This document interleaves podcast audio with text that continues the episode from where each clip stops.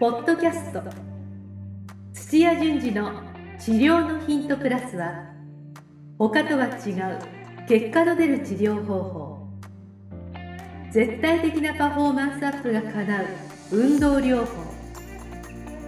治療家が持っておくべき能力とその磨き方。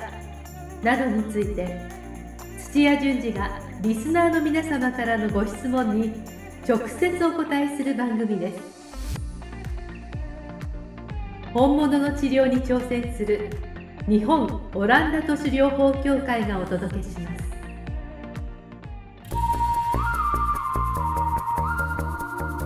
土屋順次の治療のヒントプラス。というわけで第2回今日もスペシャルゲストというか 2本目ですね。テイク2です。同じ場所で、は よろしくお願いします。し松先生です。あ、どうも、お願いします。じゃあちょっと、今回僕がちょっと質問してうもわドキ いいんですよね。はいちょっとあの、まあすみません。あの、わ私のちょっと YouTube 動画用なんですけど、まあ先生のちょっとね、スターティングでしたけど、ちょっと一つ、あの、聞かせていただきたいですね。使っていただいて そうね。はいまあまあまあまあ。あのーそのオランダ都市療法って、はいちょっと私、全然知らなくて、あの、まあ先生の、まあ、経歴見て初めて知ったんですけど、まあその、さっきちょろっと聞いたら、なんかアメリカのカイロプラクティックの系列ですね。あ、そうなんですか。はで、なんか、まあか、オーストラリアとかにもあるじゃないですか。いありますね流派。ありますよね。はい。なんかお、あそこ、なんていうんですか。まあ、あの、アメリカは D、ドクター・オブ・カイロプラクティクス、はい。DC とか、はい。で、オーストラリアとかだったら、また OC とか言うんでしたっけ？オーストラリアは多分、えっと、カイロプラクターで、おはい、惜しいですね。あーで、またなんかそういうのと、まあ、そのオランダ都市療法、あれは、なんか生態とかなんかそういうのじゃなくて、カイロ寄りなんですか？あと、カイロ寄りアメリカとかのちょっと違いとか。えっと、アメリカ寄りですね。基本的にはアメリカがもう18世紀ですよ。の時に、まあ、なんか、あの、えっと、背骨を、うんあのいじると、ちょっとあの変わるぞっていうとこから始まって、うんじゃあもっといじいじってみたらどう変わるかって実験系から始まったんですけども、うん。いわゆるあの生体といわゆる技術を使うんですけどもあの生体というとイメージがなんか左右整えるとか、動きをなんかあの滑らかにするとかっていうのじゃなくてあの神経整理を使ってうん。反射のメカニズムを使うので、うん。痛みを和らげたりとかそれこそ場所によっては内臓の機能を上げたりとか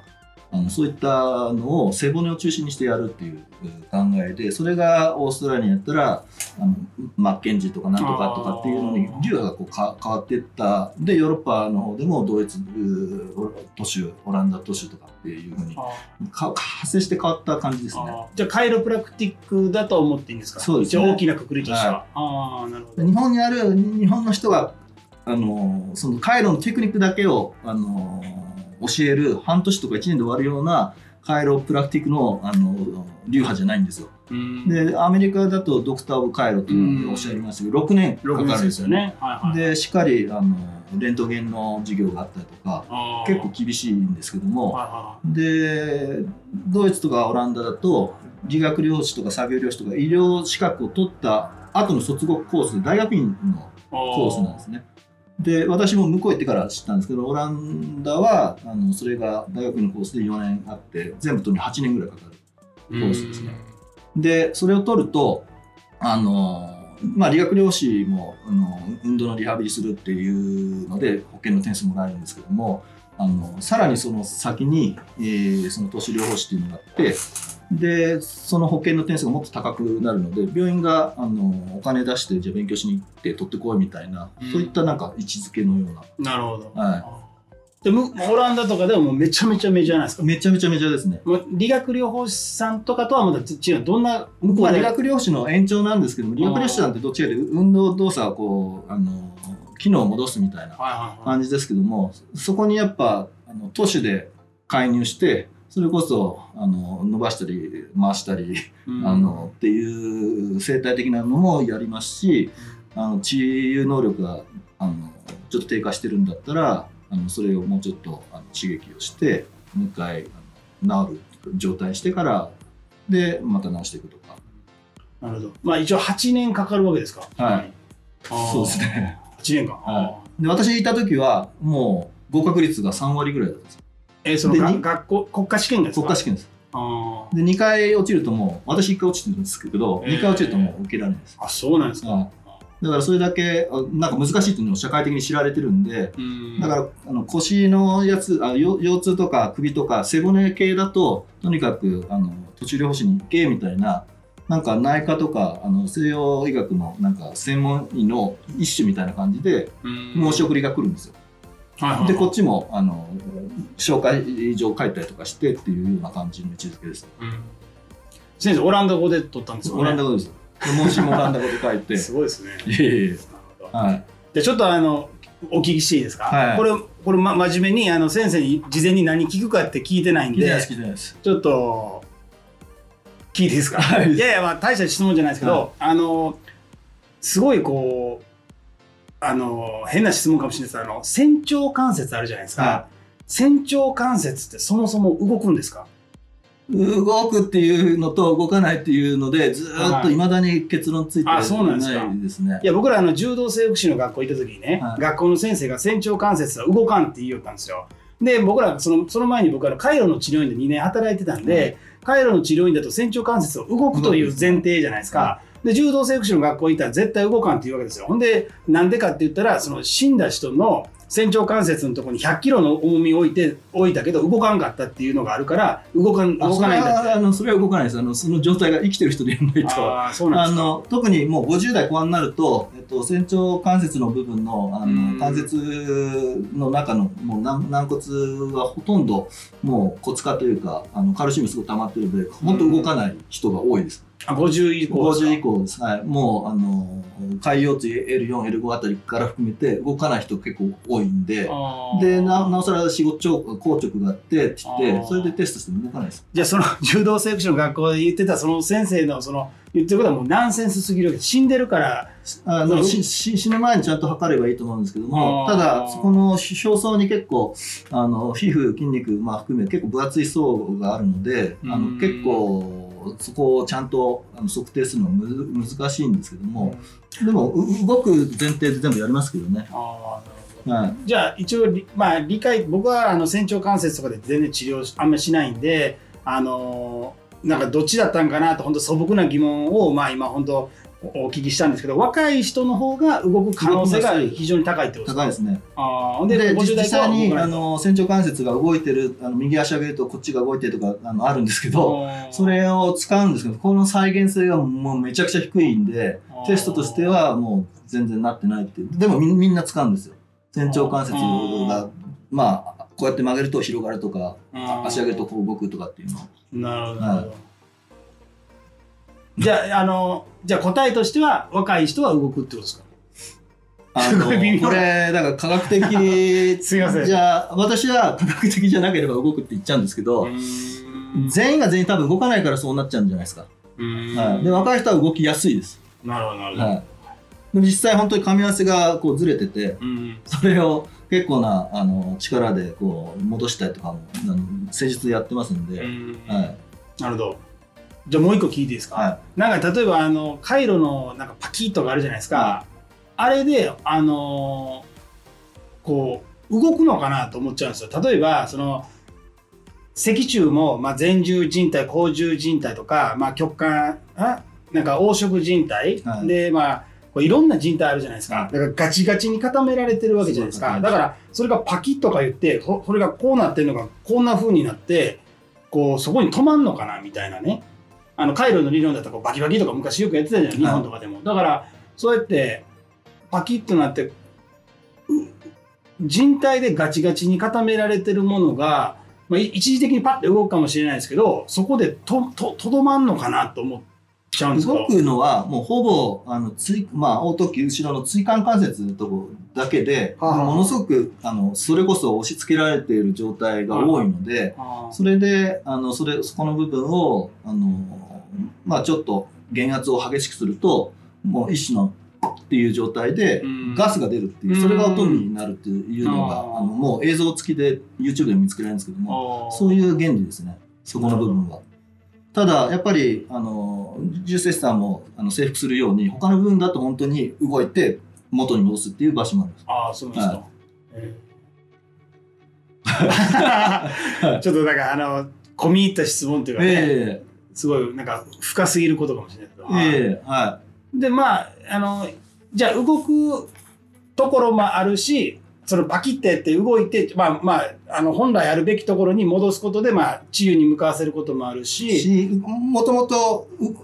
動いてんだけども、動きが悪すぎるところがあるんですよ。あの、もう周りの軟部組織が硬すぎるんで、うんそれを一瞬、あの、ガスが出る。そのガスが、あの、痛みの行き地をこう、もう一回調整して、で、緩んだりとかいろんな反応があるので、それで周りがこうガチガチだったのがちょっと動き出すとかっていうのもあるんですよ。あだから全然ポジションは変わってないけども、少しスペースができてこうやって動き出すとか。でもよく首バキバキバキバキとかやる人いるじゃないですか。じゃああれで、なんですかね、動いちゃうとかあるんですか？ありますあります。あであんまりこうややらない方がいいと思うん動いちゃって本来の場所じゃないところでこうあの止まっちゃうこともあるわけですありますね。あ危ないですよね、あれ。うーんでもそれはあのさっき言ったその、まあ、あの黄色靭帯とか極上靭帯前十字まあなんか前十字じゃないですよね、まあ、その脊柱の周りにあるいろんな靭帯の、まあ、可動域範囲で動いてそこでカチャって止まっちゃうってことですか？可動域範囲だったらいいんですけど、可動域範囲がゆ緩い人はそれ超えるんですよ。あ超えちゃうともうそこから戻んないから、まあなんか炎症が起こった後ずっと同じとこで痛みがずっとそのままで。っなるほど。ていう人は多いですね。あだから思った以上に、まあ、じ人体もそうなんです人体よりもあの筋肉だったり筋膜とか膜のやっぱ強さがものすごいんでであれがやっぱり動かしてないとかあの炎症が起こるともうどんどんどんどん水分結合がなくなって締まるんですよ。うん。でさらに癒着しちゃうのでだからそれであのもうあの関節を動かしづらくさらになるみたいな感じになってるからうん。それをどうにかしないと結構大変ですね動かし動かすの。はでそれは実際土屋先生がやられてる治療も今のお話しされたような内容になるわけですか？い、治療まあそれが必要であれば動きの部分であの回復させようっつったらそういう主義を入れていきます、ね。ん。はい、だから治療であのそれじゃなくてうん。あ治癒能力が足んないっていうとそういうのは全然しないでうん。治癒能力を上げるとかっていう。なるほど。わかりました。じゃあもう一個聞いていいですか？はい、どうぞどうぞ。はい。あのーすごい得意な疾患とかどんなになるんですか？めっちゃもうこれはもう絶対負けへんでみたいな得意な疾患。疾患っていうか、まあ、状態とか得意もう本当に得意な得意っていうかまあえっと、疾患で言うと、はい何でもこう、まあ、やったことなくても、あの、お医者さんと組んで、こう、ある程度アプローチ方法をこう設計できるんですよ。で、やってみてうまくいかなかったら、じゃあこっちでやろうとか言いながらだんだんこう定まって、で、ある程度の結果を出すっていう自信はあるんですけども、得意といえば、そういう疾患っていうよりかは、うん、どんな膝でも、なんかそれを、じゃ柔らかい動きができるバレリーナの膝にするとか、もうガチガチに硬くないといけない、なんか、あの、アスリートの膝にするとかっていう、その、鍛えてそれを作るっていう方が得意、得意ですね。ああ、なるほどさ、さ、確か格闘技やられてますよね。まあ前キックボクシングねキックはい。キックボクシングでしなやかさの部分と、ガチッと硬くないといけないとは思うんですけども、それでどうやって足をこう上に上げるかとか、股関節をどうするとかってあいう、ー。そっちが得意ですね。あー。でそういうのをされてるわけですか？それはあの都市療法じゃないんですけどもね、運動療法とか、それそれこそあのスポーツのとあのトレーニングの方なので、あでもなんかそのどいろんなとこに行って治らない人があの来るってさっきもおっしゃったんで、まあ、どんな症状来る来る延長で結局、えー、と例えば、えー、となんだ、えー、リュリュウマチをすごく抱えてらっしゃってでもう炎症がすごい出ててもうあの薬も飲んでるんだけども前と同じようにあの指先を使ったなんかあのなんだあの宝石をこう作るうんたりとかっていう人であるとじゃあ薬の量を調整しながらそのまた動かせるようなあの柔らかさを出すっていうところに加えてその細かく動かすちゃんと支える時は支えられるう力をつけるとかっていうのをこうやっていきながら最後ちゃんとダイヤモンドを削れるとか、なるほど、はい、っていうのになんか仕上げていくみたいな。はわかりました、はい、だからちょっともしかしたら針の人から言うと,、うんとまあ、刺激入れてで体がこう変わっていくっていうのをちょっと、ま、待つところがあるじゃないですかどちらかというと攻めなんで今持ってる体の、まあ、局所の抵抗力ギリギリのところに刺激あ刺激っていうのは運動の機械的な物理的なあの力を加えるんですよ。そうするとその刺激によってあのコラーゲンのあの繊維の数が増えたりとかあの水分がこうまた行き渡ってもうちょっと柔らかさが出たりとかするのででそれの延長上でもっと負荷が高いとかあのなってくるところが最後宝石作る強さだったりとっていうので,、うんっていうのであの今持ってるところからどこまでそれをも持ち上げていくかみたいなうん治療方法ですよね。なるほど。はいまあ基本的には運動器疾患ですよね。運動器疾患を。多いですね。はい、確かに。え、運動器疾患、まあじゃない、例えばまあ、うつ病とかもやるわけですか？うつ病、うつ病、もう直接のうつ病じゃなくて、うつ病が原因のなんか腰痛とか、はい、運動器から来て、その根本原因が、まあ、割と心理社会的要因が大きいと、もうこっちの世界の話をこうやっていくって言って、で、それこそ親子との関係とか。言って、もうそうすると、もう、あの、2時間全部あのカウンセリングとか、うん、なるほど。はい、でもまあ、ととっかかりはまあ運動器、運動器ですね。大体来るのはなんか肩が痛いとか腰がとか。はいでそのオランダ都市療法もまあ運動器疾患以外もやるんですか？なんかその例えばまあ耳鳴りとかはまあやるかもしれないですけど、うん、それこそまああ過敏性腸症候群とか、やっぱ運動器ですね。あ運動器ですね、はい。あ麻痺したとか動かないとか。麻痺もいきます？例えば小児麻痺とか、小児麻痺が中性系になるとちょっと難しいですね。はそうですよね、はい。僕もやらないですよ、い。はい。まあ、視床系で、でもその流派があるんですけどね。ああ、はなるほど、はい。都市療法と組み合わせて、ボバーズっていうのがあって。うー、ん、はい。なるほど。難しいですまあそうですよね、なるほど。はい。わかりました。すみません。いろいろ、あの、アドリブっていうか、いきなりちょっと聞いちゃって、ええはい変なことなんか聞いてました、都市療法っていうと多分、バカッとこうな、どんなのやるのかなっていうの多分皆さんも知らない人が多いと思うんですよね。そうですよね。本当一般の人だったらもう生態と、じゃあね、指圧と回路と、じゃあオランダ都市療法って初めて聞いたし、はい何が違うねんって、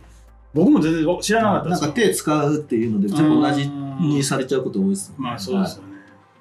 まあ今お聞きしてもなんか本当にどんなことやってるのかっていうのはわからないぐらいですから。はい そうですよね。でまたオランダ都市療法でもやってる人でもいろんな人がまだいるわけですあ、そうです。のはい。先生みたいにそのなんかまあねいろいろなんかクラブチームにも入ってやってるんそうですよね。そうですね、サッカー。まあ私スポーツのイメージがつ強いから、日本だとオランダ都市、なんかスポーツに強いんでしょみたいなうんのですけど、もうオランダに行ったら別に一般の治療家なので、うんはい。なるほどなるほでもまあ運動器がメインですね。ど。なるほど。はい。なんで、あの、運動器以外で困った時にはもうちょっと先生よろしくお願いします。いやいやまあそれはあの 得意だったら頑張らせていただきますんで、はい。猫背とかもめっちゃいきます？猫背はめちゃくちゃいけますね。あ本当ですか、は例えばなんか、まあ、長くなっちゃいましたけど、ええなんか僕らからするとなんかあの呼吸器が弱い人って例えば喘息の人とかもあーまああのまあ鳩胸になったりあと肺気腫とかもビールタルタル状のなんかこうはい胸になったりするんで、なんかそういうもともと弱くてそういう形状になってる人とかなんか治んのかなとか思っちゃうんですけどよくなんのかなと思っちゃうんですけどよくなりますかね？よくなるとは言い切れないですけど、よくななる人が多いですけどね。やっぱ、あの、まあ、広げて鍛えてっていうのを地道にやってってですけど、それはやっぱりこう多動運動じゃなくて自動運動とか？やっぱ最後は自動にしないといけないんで、で、風船やったりとか、なんか、ああの自分で努力してっていう努力がちょっとずつこうやって強くなっていったりとかするあので、なるほど。はい、でも人間の体はすごくてまあ私喋り出してた。80歳から例えばウエイトリフティングをやりだしたって言ってで日本記録なんて100、100何十キロだったからすごいんですよ。80歳ですか？80歳から始めて。だから鍛え出すのは別にいもう思った時がスタートなんですよ。あだから猫背でと思っててもずっと鍛えてるとなんとかなっていくことが多いですし、えっと、登山で足の親指がないともう致命的なんですね。やっぱり、あの、こう、登っていくのに親指すごいいるんですけど、なくても、リハビリしていくと、登れるようになるんですよ。うんだから人間の体は、まあ、運動器で言えばそう、そういう可能性がすごいあるので、地道にどんどんどんどん鍛えていくと、あのい意外と思ってる以上に強くなりますね。はあわかりました。はい、一応、まあ、あの、こちらからちょっとお聞きしたいことを、まあ、事前に僕頭の中で入れてちょっと聞かせていただいたんですけど、はい。ありがとうございます。先生、ちょっとなんか締め方があるんですよね、先生 独特の。締め方って、ぐだぐだだらけよ。いやいやいや、いやいや、はい。スタートが先生だったんで。はい。まあ、あの多分反対に私いつもこうやって都市療法どんなものだっていう話はほとんどしてないんで、ああそうなんですか少し、まあ、形というかね、あの、イメージが伝わったら嬉しいですし、今後ね、そういった話、えーどんどんあのしていきたいと思いますんで、こういう、ね、なんかこう、シリーズ化して、はこう、どうなってんのっていう質問を、い。そうですね。はい、解説するような、ははい、話はしていきたいと思いますんで、い。はい。はい、今後ともよろしくお願いします。あありがとうございました。今日のポッドキャストはいかがでしたか？番組では土屋順次への質問を受け付けておりますウェブ検索で「オランダ都市 DMT」と入力し結果に出てくるオフィシャルサイトにアクセスポッドキャストのバナーから質問項目をご入力くださいまたオフィシャルサイトでは無料メルマガも配信中です。ぜひ遊びに来てくださいね。それではまたお耳にかかりましょう。ごきげんよう。さようなら。この番組は提供日本オランダ都市療法協会ナレーションボイスアップマスターコーチ春でお送りしました。